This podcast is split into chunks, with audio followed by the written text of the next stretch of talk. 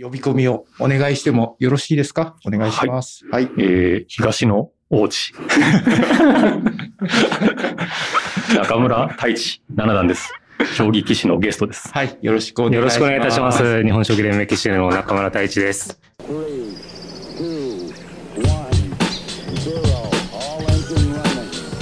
Liftoff. We have a liftoff. 読売新聞ポッドキャストここだけの話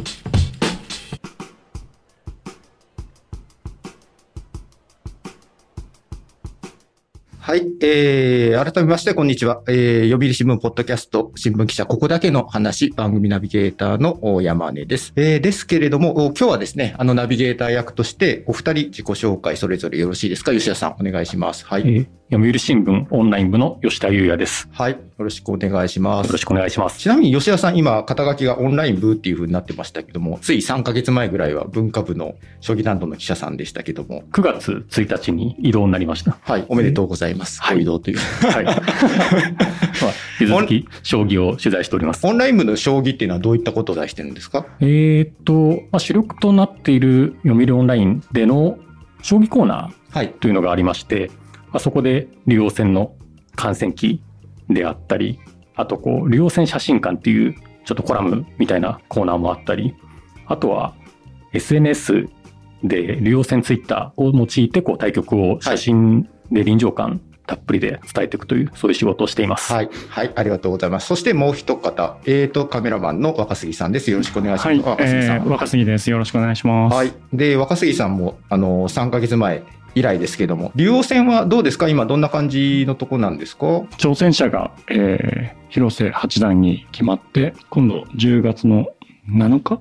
に、えー、第一局を迎えます。はい七番勝負の第一局を迎えます。はいで、今はちょっとな、あの、中休みという感じで。はい、それで今日はですね、あの、スペシャルなゲストをお呼びいただいているということで、吉田さん、呼び込みをお願いしてもよろしいですか？お願いします。はい。えー、東の王子。中村太一七段です。将棋棋士のゲストです。はい。よろしくお願いします。よろしくお願いいたします。日本将棋連盟棋士の中村太一です。はい。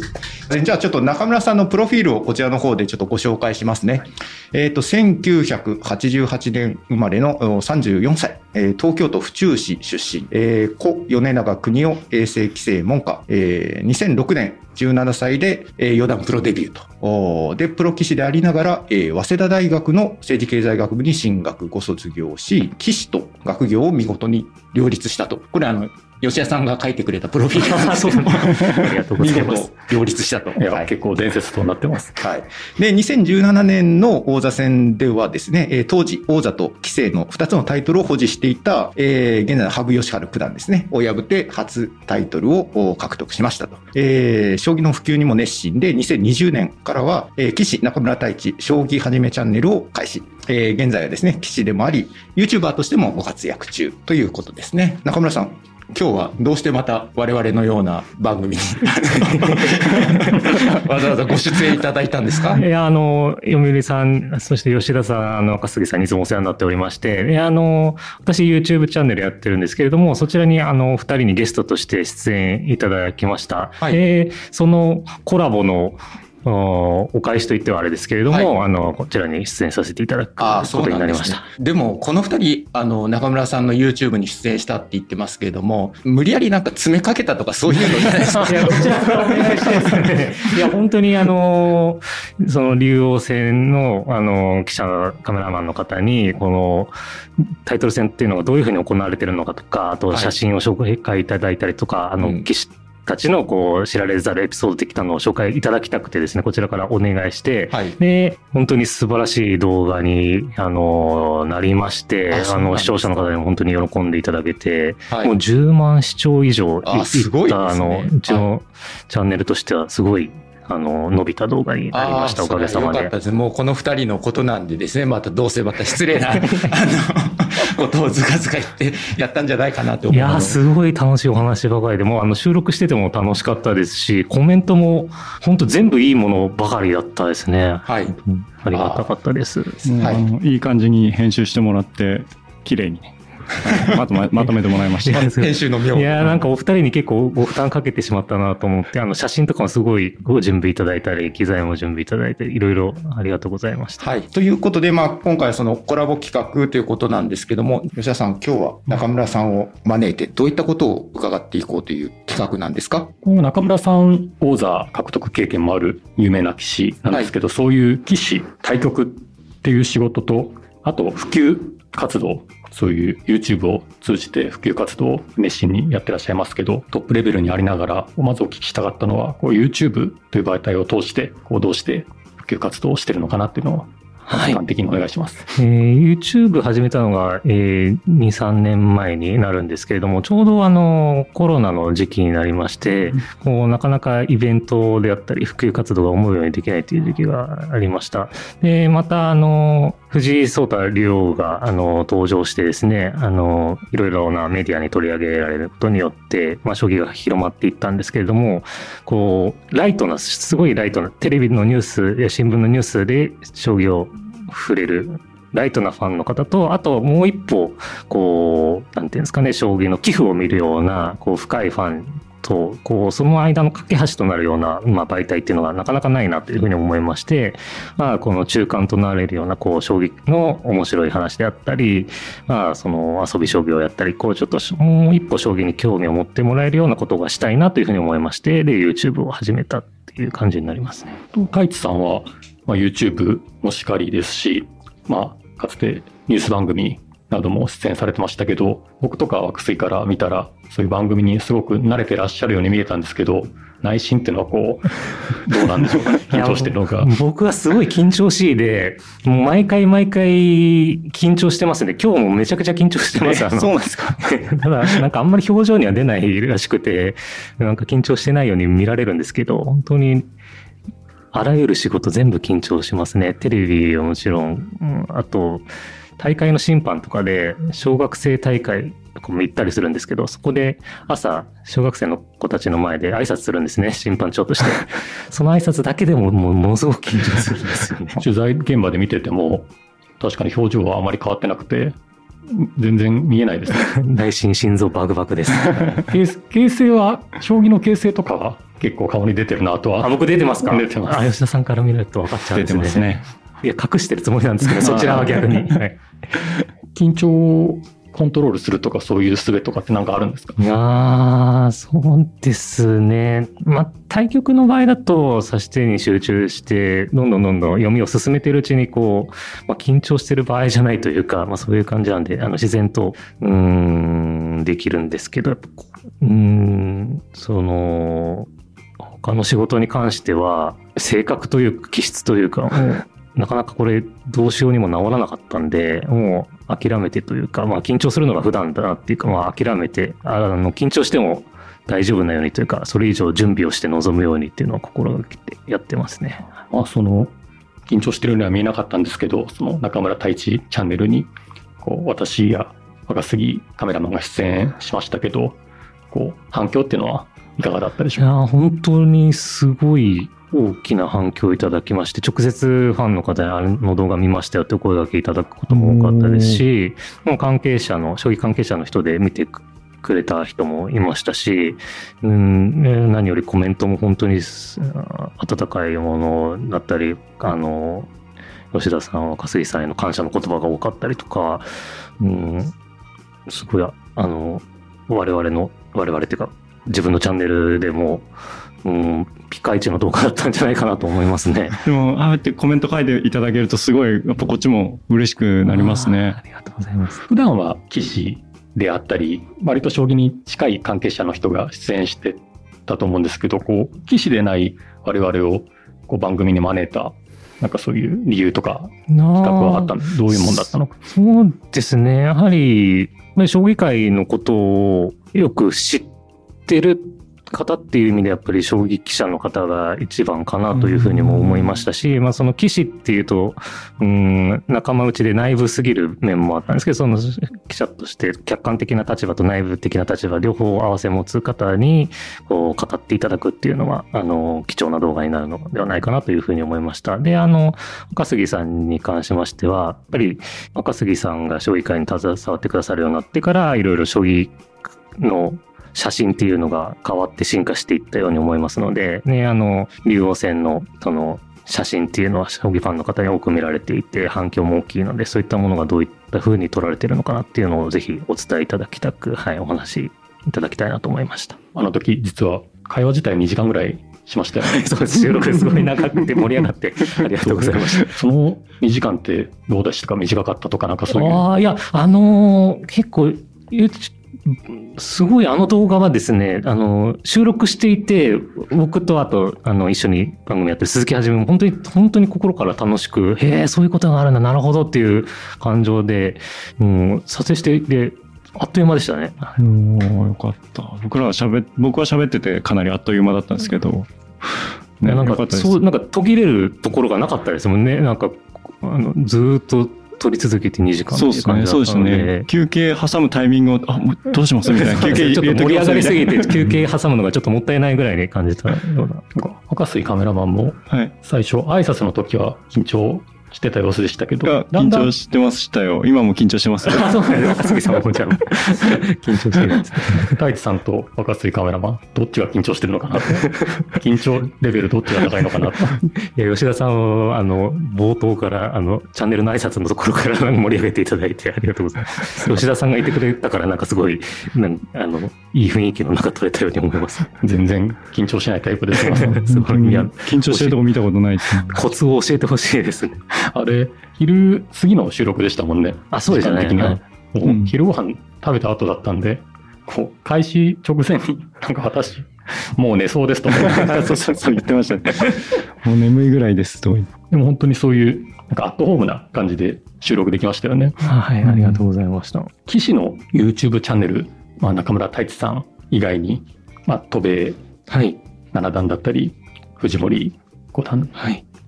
こう、あとは、もともと騎士 YouTuber です。騎士 YouTuber とかアマチュア時代からやっていたアゲアゲさん、森。田さんらもいらっしゃいますけど、こう、なんかライバル視していたりとか、そういう関係性ってあるんでしょ ライバル視ってことはないんですけれども、やっぱり登録者数とかはまあ若干気になるところでもありますし、まあ、やっぱり多くの方に見てほしいっていう思いでやってるところもあるので、まあ、なるべく視聴していただける動画をというところはありますね。あの逆に仲仲間意識の方が強いですかね、YouTube やってる記者は。なんかこう、親近感とかも湧きますし、あの、チャンネル始めるにあたっては、山口恵理子さんとか香川さんにいろいろアドバイスもらったりもしたので、はい。いろいろ情報交換しながらやってる感じですね。具体的にはどんなアドバイスを？いや、あの、機材とかが全くわからなかったので、はいはいはい撮影機材とか、あの、カメラもどのようにしたらいいのかとか、あと音声も結構重要で、音声の聞きやすさで、こう、動画視聴してくれるかしてくれないかって結構分かれるんですね。自分もあの YouTube 結構見るんですけど、やっぱり音声がちょっと聞きづらかったり、雑音が入ってたりすると、なんかこう見る気が起きなくなってしまうところもあるので、まあそういったところをどこまでこだわるかっていうのとかを、あのーちょっといろいろ調べながらやってるところで、まあ自分で調べても分かんないところだったんで、ちょっと先輩 YouTuber に聞いてみようということで、はい、お二人に聞いたりしてましたね。そういうチャンネル開始当初よりも、そう音質とかもどんどん考えながら、はい、そうですね。なんいろいろ考えて、どどんどん機材もアップデートして、最近はあの編集でも、あの、プロの方に入っていただきましたので、すごい見やすい動画になってるかなと思います。あでも面白いですね。なんか騎士同士でマイク何使ってんのみたいな 会話をしてたら、なんかすごい意外すぎて面白いそうなんです。YouTube の番組作るとなると企画したりとか、まあいろんな時間を割かないといけないと思うんですけど、その一方で将棋っていうのは、現代将棋っていうのはものすごく進化していて、将棋の研究にも時間を割かなきゃいけないと。その辺の両立っていうのはどんな感じでやってらっしゃいます？いや、そうですね。そこのバランスは難しいところで、やっぱり本当に現代将棋は勉強量が圧倒的に必要な情勢になってて、うん、ちょ少しでも遅れると全くついていけなくなってしまいますので、大変な部分もあります。ただ、あの僕、まあこれはあんまり良くないところなんですけど、いろんなことに興味があるのと、あと、将棋の勉強いや、一日、丸一日ずっとっていうのがなかなかできないタイプで、まあ、あの、大学に行ったのもそうなんですけど、こうまあ、いろいろなことをしたいっていうのもあり、まあ、自分が、将棋の勉強が一番重要なことと自分の中でも思ってるし、やりたいことでもありますけど、それを丸一日っていうのはなかなかできるタイプではなく、うーん、やってる感じですかね。ただ、あの、えーおろそかにしてるという感じでは自分には思ってなく、まあいろいろなことやることが逆に、あのーなんて言うんでしょうか。引き出しの多さにもつながるかなと思いまして、あの、将棋で辛いことがあった時にも、こう、解決策を他のことで、あの、導き出すことができるかなというふうにも思いますし、あと、YouTube に関して言うと、こう、YouTube やってることで、より、今までより多く、なんか、応援のコメントだったりとかが直接届くようになったので、それが、こう、将棋へのモチベーションになって、頑張る、えー頑張りにもつながっているように思います。からね。あとは、まあ、YouTube 始めて実際にちょっと将棋の成績も逆に上がったようにも思いまして、まあこう YouTube やってるからダメじゃないかみたいな声がたまに来るんで、逆にそれがそう言われないために頑張らなきゃっていうふうな、こう、うん尻を叩かれるようなモチベーションにもなってるところはありますかね。将棋っていうのはこう負けましたっていうのを自分で告げるゲームなんで、敗戦の時のダメージ大きいですもんね。そうですね。やっぱり、プロになっても一局一局負けると本当に辛くて、うん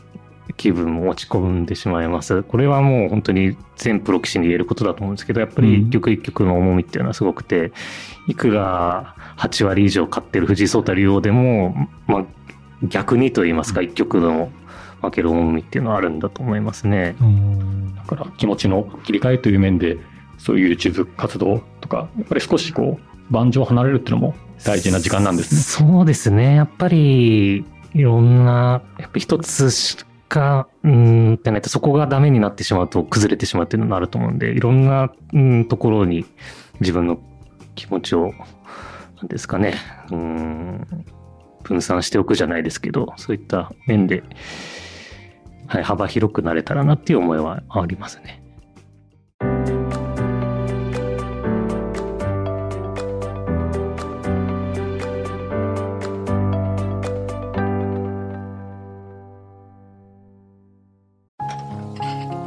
は火星かな？どうしたのお父さん？いや今日の新聞。人口爆発広がる移住先。私だったらハワイかな。無難だな。新聞がある話題がある。お試し読売新聞。ネットで簡単。まずは無料で。若水カメラマンは、はい。こう、中村太一さんのはい。チャンネルとかを見て、こうどんな風に感じてます？いや、なんかあの、すごいリアルだなと思いますね。あの、一個、順位戦の対局の翌日に撮影した動画とかも、その前日の疲れっていうか、もう、あ、これ寝てないんじゃないかぐらいの 表情がこうあったりして、すごいこう、騎士の、なんていうか、過酷さのリアル、リアルさがすごい伝わってくるっていうか、これ？はいい、いい回でしたね。ありがすごい好きです。ありがとうございます。いや、そういうところを見られてるんですね。なんか、でも確かに、あの、飾らないでというか、あの、自然体でやるようにはしてますね。そこがまあ YouTube のいいところかなと思います。こう、対局翌日とかに収録になる時もあるわけですねい。や、そうなんです。一番対局の翌日って収録しやすいんですよね。なかなかし他の仕事も入れないし、その将棋にも悪影響が出ないじゃないですはいはいはいはいか。その対局前日に収録ってなると、やっぱり 研究したいから。うん、そこに時間割くのもったいないなと思うんで、やっぱり対局の翌日が一番収録 YouTube 収録には適してるんですよね。でも一番疲れてる時でもあるんですけど。なんか、本当に、あ、これ、対局の翌日撮ったんだろうなって人、あ、これちょっと間空いたのかなって人、ちょっとやっぱわかりますね。最初のオープニングで。やっぱりさすが若すぎたなっていう感じし あ。の、ちゃんと目元とかを見ながらうん撮影してるんで。細かい変化にも気づいてますね。そうですね。さすがですね。まあこう、今、赤杉カメラマンからこう、顔の表情とかの話もありましたけど、吉田若杉コンビで結構竜王戦の対局中心にここ数年将棋の見せ方っていうのをはい。結構変えてうんいったんですけど、シャッター音のしないまずカメラ。はい。この導入についてはどんなふうに感じてますか？いやっぱり画期的で、棋士としては本当にありがたく思いますね。ね棋士は対局中、また対局前からやっぱり敏感になってますので、うんそういったところ、音とかの部分でも気になることはありますので、すごいそこに配慮をいただいてるっていうのは、うん、すごく、うん、ありがたいことだなというふうに思いますし、そのシャッター音が鳴らないことで、あの、いろんな場面を写真に撮ることもできるようになったわけじゃないですか。そういったところで、こう、より多くの、うん、写真が、その、読者の方に届くようになったっていうのは、将棋界としても大きなことなのかなというふうに思ってますね。まあ本当に入室であったり、夕食休憩であったり、そういう時間帯とかでも気にならなかったですか？あそうですね。まあなんかこう、いらっしゃるなとか、まあ人がいたらいらっしゃるなというのを思ったりもそれしますけど、そのリモートカメラでのね、あの、シャッター音が鳴らないやつとかだと全く気づかなく、もう誰も何もないのと一緒な状況でできてると思いますね。そう僕もあの将棋撮り始めた頃はシャッター音のするカメラで手元が撮ってたんですけどやっぱり今ミラーレスに変えてシャッター音しない状態でずっと撮っているとたまにこう一眼レフでシャッター音がするカメラ使ってる方入ってきたりするとすっごい響くんだなっていうのを 感じますね。なんか自分が撮ってるとはあんましこう気にならなかったんですけどああやっぱり響くんだなと思ってー確かこにれは気が散るよなと思ったりして。うん。い。やそうなんですよね。いやだからた個人的にはシャッター音が鳴るのは、はい。対局開始の時だけだと嬉しいかなっていうのを感じたりしました。うん。やっぱ対局開始の時とかはタイトル戦だと逆に、ぱり今から始まるぞっていう感じでシャッター音が鳴ると雰囲気も深まるなっていう気持ちを逆にしたりはしたんですけど、でもそれ以外だとシャッター音がない方がありがたいような気は個人的にはしますね。ありがとうございます。評価いただいて。こう、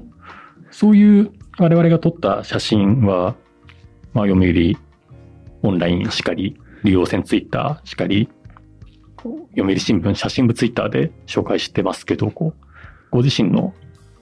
撮影された写真とか対局の写真とかご覧になって、どんな感想を？お持ちかな。見ますか？見ますか？もう見てる自分、自分で、あ、この写真俺なかなかいい感じに写ってるな、みたいな。そんな。いや、でも、あの、自分ではなかなか言いづらいですけど、やっぱり棋士、僕だけじゃないと思うんですけど、結構、結構見てますね。うん。やっぱりみんな、表だっては言わないけど、うん。結構チェックっていうか見てる人多いと思いますし、僕も、あの、ツイッターやってるんで、はい。あの、いろいろタイムラインで流れてくることもありますし、あの、特に勝った将棋だと気分よく見たりはしますね。でも、うん、うん、すごい、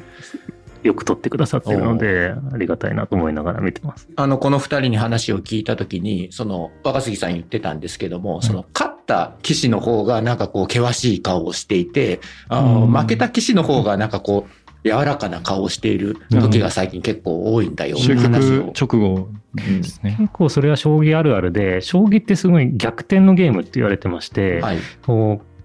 勝ちだなと思った時が一番危ないというか、えーこう最後まで気が抜けないゲームなんですよね。うんで、まあ逆に負けた側の人はですね、まあもう途中から、まあだんだんダメになりそうだなっていう感じがしてきて、こう、あの、勝った側が、勝った側はもう終わる直前まで気が抜けないのでずっと気が張り詰めた状態。うん。負けた側は、まあ、ある程度中盤とか終盤の終わりぐらいから、まあ、そろそろダメかなと思いながら、こう、気持ちの整理がついて終局を迎えるっていう感じなので、うん。うん。勝った側が終わった直後も、やっぱ緊張感溢れてて、負けた側のまあ気持ちの整理がついて、まあ、表情的にもちょっと、うん。うん、穏やかになってたりするのかなっていうのはありますね。でも、シーソーゲームの将棋だと、うん。終わった後両者、うん、それぞれこう険しい表情してたりするのかなと感じたりもしますね。まあ最近は、あの、評価値みたいな上にその、ね、ストリートファイターのバーみたいなのが出てきて、あっち行ったりこっち行ったりしてるじゃないですか。まあ、我々視聴者はそれを見てるんで、あ、こっちが優勢なんだな、あっちが優勢なんだな、みたいなのわかるんですけども、実際に指してる棋士の方たちっていうのは、どうなんですか？自分自身こう分かりながらあ打ってるんですか？そうですね。あの、自分なりの評価値っていうんですかね、自分なりの形勢判断を常にしながら将棋は指しているんですけれども、それが必ずしも合ってるわけではないっていうのがまあありまして、うん、でも、その AI の評価値バーが登場してから圧倒的に将棋が見やすくなって、うん。ライトな将棋ファンの方も将棋を楽しく観戦いただけるようになったので、本当に、い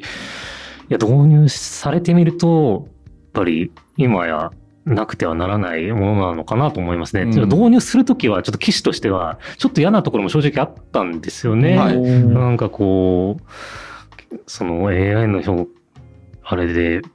自分たちの将棋を見られてどうなんだろうとか、うんその形勢が揺れ動く、悪手を指したっていうのがこう、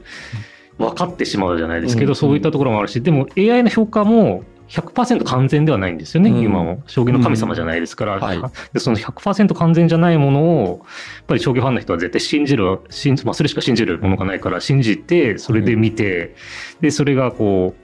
本当は握手じゃないかもしれないのに、握手としてこう見られちゃうだったりとか、なんかいろんな葛藤があったりもしたんですけど、うんまあでも、総じてはやっぱり導入されてよかったかなという思いはありますね。ただまあ本当に細かいことを言うと、同じ、例えば先手が70%優勢、後手がえー30%っていう、同じ別の局面で同じその評価が現れたとしても、うん。その人間的には、うん、こっちは先手が勝ちやすいけど、この局面の場合は後手が勝ちやすいとか、まあその微妙に違うんで、ちょっとそこら辺は正確にお伝えしたいなっていう気持ちはありつつも、まあでうん。もあの、総じてはやっぱりいいなんていうか、あの、ものが導入されたなという思いですね。ごめんなさい、吉谷さん。話を奪ってしまいました。ああ、いえいえ。写真の話をしてたもう、私の暴走しがちな、もう太一さんに温かく受け止めていただいて、いつも感謝してる。まずさっき自分の写真から聞いてしまって申し訳なかったんですけど、他の棋士とかの対局とかの写真ももちろんたくさん紹介してますけど、そういうのも利用線ツイッターとかで。あ見てます、見てます。本当にあの、対局開始のところから食事のところ、あとは昼食休憩明けで入ってくるところとか、まあ、竜王戦のその写真の場合は、あの、追体験ができるようなあの流れになってまして、やっぱりこう、その、その場にいるようなというか、あの、感染してるような気持ちにななれるので、あの、すごく、なんていうんですか、僕も毎回見てますね。で、やっぱりファンの方からも、すごい支持されてるものだと思いますし、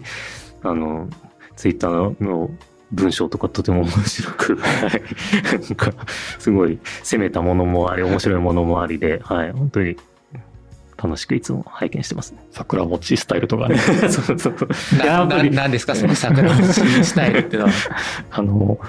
大橋六段という関西のはい。こう若手の有望服装が、あ、そうです、そうです。服装が派手な人ですかね。そう、はいその服装でもこうファンの方を楽しませてる方で、その方の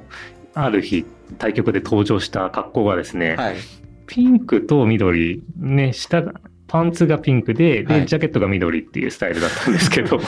それを一目見た吉田さんがひらめいたんですよね。もうそのまま書いてしまいました。桜餅っていうので。でもこれがすごく盛り上がって言われてみるとぴったり。ぴっそうそうそう。たり桜餅なんですよ。ピンクのズボンか。どこで買うんでしょうね。で一つ一つやっぱオーダーされたりもしてるみたいなんへで、ーここだわりがあってですね、これセンスがある。なんかいろいろグッズとかも作られてて、すごいセンスのある棋士ですね。なこう、本当に、将棋の棋士っていうのは、藤井聡太竜王、渡辺明名人、あ島将之九段、トップの方は有名で、キャラも知られてますけど、それ以外でも結構濃い個性を持った、あの、棋士が多いんですよね。うん、たくさんいますね。でそういった人たちってなかなかこう、うーん、その、ファンの方の目に届かないっていうところあったと思うんですけど、そういった、その、えあの、写真とか、まあツイッターの文章だったり、記事とかで取り上げていただけると、やっぱり、うん、その、本人的にも嬉しいと思いますし、将棋ファン的にも、あ、こういう人いるんだっていうふうに知れ知れて嬉しいっていうところがあると思いますね。私も赤杉も割とそういうところは意識して、うん今まで光が当たっていなかった中堅棋士だったり、そういうキャラの濃い個性派のうん。久保田七段だったり。もうその、すいません、またね、あの、久保田さんには、どういった濃さがあるんですか？教えてもらっていいですか？久保田七段という棋士はですね、まず対局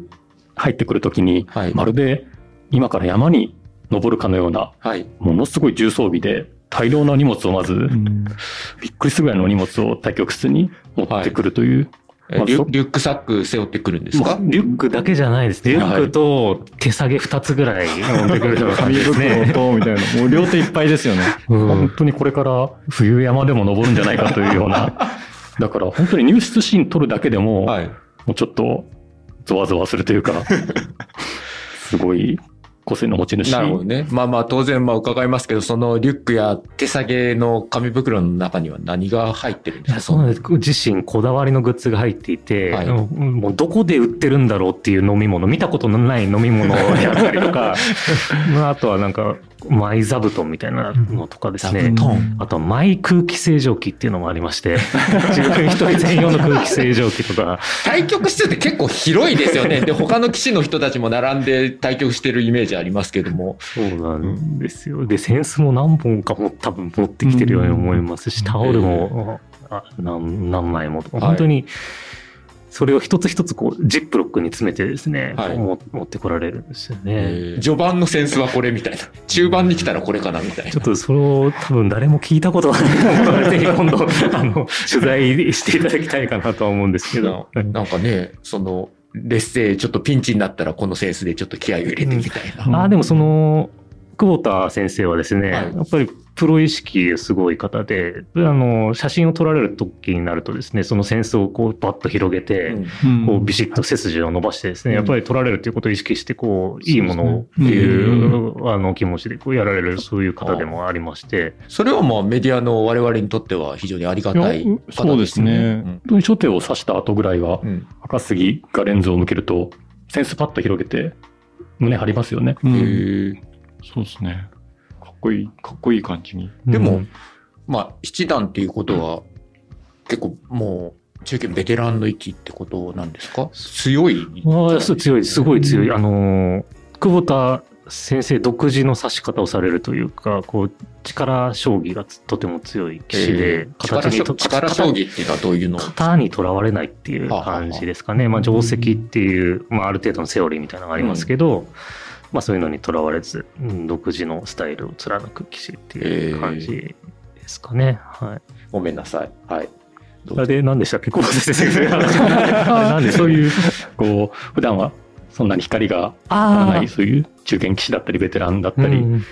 まあ若手もそうですけど、まあ、そういう工夫をして撮ってるのを、まあ、中村太一七段にも見ていただいてありがたいなと。いやそういやでも本当にその吉田さんの記事と若杉さんの写真がこう合わさることでものすごいパワーが増大して伝わるんだなっていうのがすごい感じてますね。赤杉カメラマンも撮ってて、うんそんなには知られてないけど、個性的だなとか、こそうですね。僕、まだそんなにこう、ね、深く、深く知らないというか、知らない棋士、あった、お会いしたことない棋士の方もかなりいるんですけども、やっぱり、吉田さんにこの対局おすすめだよって言われて、取りに行くんですけど、行くとやっぱ、毎回それぞれの人に魅了されて帰ってきてるんで、ね、坂口親方とかも可愛いし、大きいんだけど小さくなったり、なんか、でも、ななんですかね、愛らしさがあるというか、親方。はい。親方。また新しいキャラクターが入ってましたう、ね。親方というあだ名を持っている、ものすごい巨漢の関西のえ深口六段っていう棋士で、ちょうどあの話に出た久保田はい。七段と対戦して、はい。坂口六段がボコボコに負けちゃうんですけど、その負けた後の赤杉写真撮ったんですけど、はい。本当にシュンってこう小さくなっちゃってるところを収めて、本当にそういう局後のそういう正直な様子ってどんな風に？ですね。なんか、すごい意外だったんですよね。なんか、やっぱり大きい、その中級、昼食休憩の時とか大きく見えるというか、戦ってる時ってすごく大きく見える。まあ、実際大きいですし。だけど、なんか、パッとバンを挟んで並んだ時に、久保田さんの方が、こう逆に大きく見えるような感覚があるっていうか、なんかその、なんですかね、振り絞ってる感じというか、やっぱり勝った騎士が持つ独特のオーラみたいのが出るのか、なんか不思議な感じがあって、すごくやっぱり、やっぱり面白いなって思いますね。こう、そこに、そその、ファインダーとした、その、見たままの景色であったり、まあ、さらに芸術性も加わるわけですけど、将棋ファンの人も、あんまりこう知らなかった棋士を、えー知ってもらえるのも、僕らもありがたいなと思って、そうなんですね。棋士160人以上いますから、はい。やっぱり、ぜひね、いろいろな人を知知ってもらいたいなっていう、ありますね。本当にそれぞれ個性的ですからね。はい。まあそういう、まあいろんな棋士を知ってもらいたいっていう、まあ我々の普及活動の一環ですけど、やっぱりこう写真で見せることによって、イメージも人間湧くとうん。思うので、いや、そうですね。うん。やっぱりこう、その一瞬で、あの、見えるものだったり、逆にこう、見えない部分を想像するものだったりっていうのもあると思うので、まあ、その、最近は動画中継とかも増えてきてはいますけど、そういった写真の偉大さっていうのは感じるところは多いですね。うん、やっぱりこう、写真も極めるとやっぱりすごい伝わるものがこう一気に広こう広がるんだなっていうか、こう、ただ撮る一枚とは全然違うんだなっていうのは、はいすごく感じるところでありますね。まあ、えー去年の竜王戦七番勝負、藤井聡太、豊島将之戦でも、こう、若杉カメラマン、リモートカメラうん。なども駆使して、もう本当に様々な写真を撮ってきて、実は大盤解説会場、本当に7割ぐらい女性だったっていうこともありまして、こう、太一さんも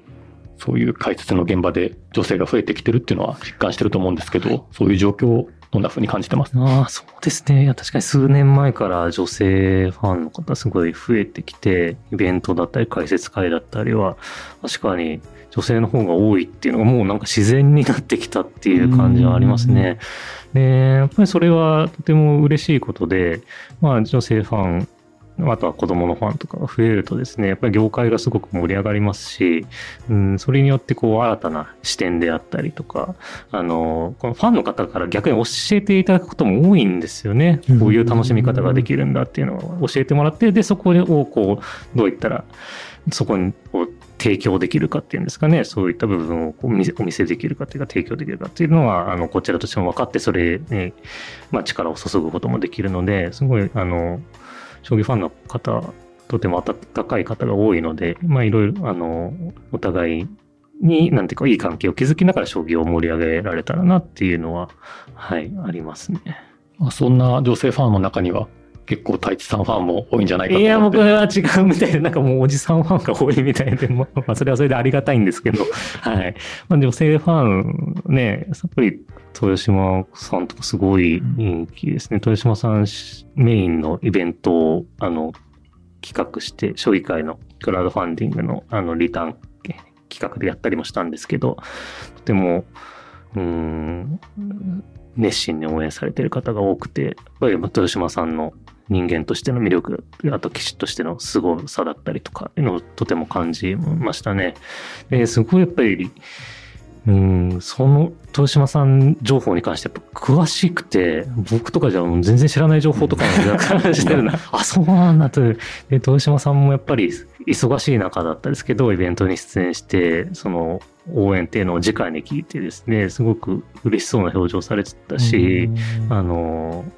リフレッシュにもなって、あの、明日明日からへの力にもなったのかなというふうに思いますし、まあ、その豊島さんだけじゃなくて、棋士の場合はファンの声が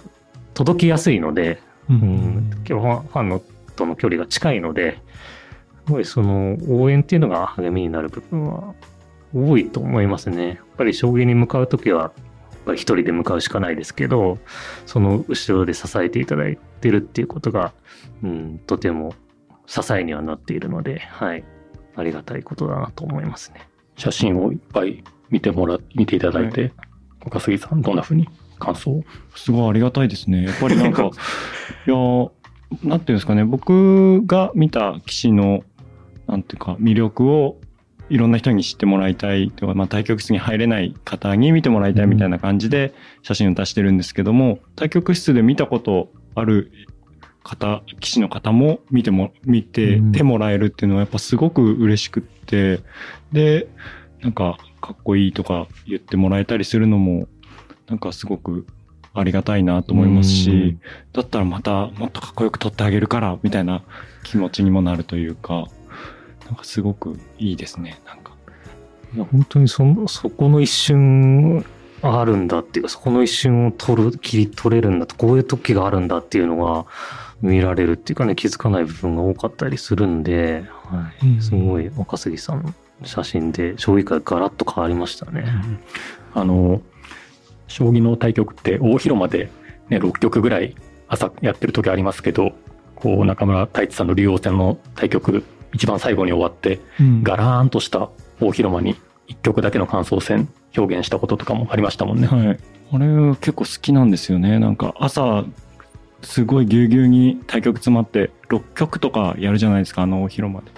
で、それが徐々に徐々にこう終わってって、抜けてって、で、最後もう夜深くなって、あの、1曲だけまだ続いてるみたいな雰囲気がすごいかっこいいなと思っていて、なんかこの感じを伝えたいなと。確かになんかストーリーを感じられるというか、うんいろいろ想像、うんすることもできるし、うん、深みがあるなと感じしますね。ありがとうございます。なんか目の前で褒めていただいて。でもその流れを太一さんに追体験と表現していただいて本当にうん。我々も撮影の励みになります。いや、楽しみにしてるファンはすごい多いと思いますんで。読売新聞ポッドキャスト新聞記者ここだけの話。この番組ではリスナーからのお便りをいつでも大募集しています。お便りは概要欄にあるメッセージフォームのリンクからお寄せください。ツイッターでもハッシュタグ記者ここばなをつけて番組の感想をつぶやいてください。今回も最後までお聞きいただきありがとうございました。次回の配信でもお会いできたら嬉しいです。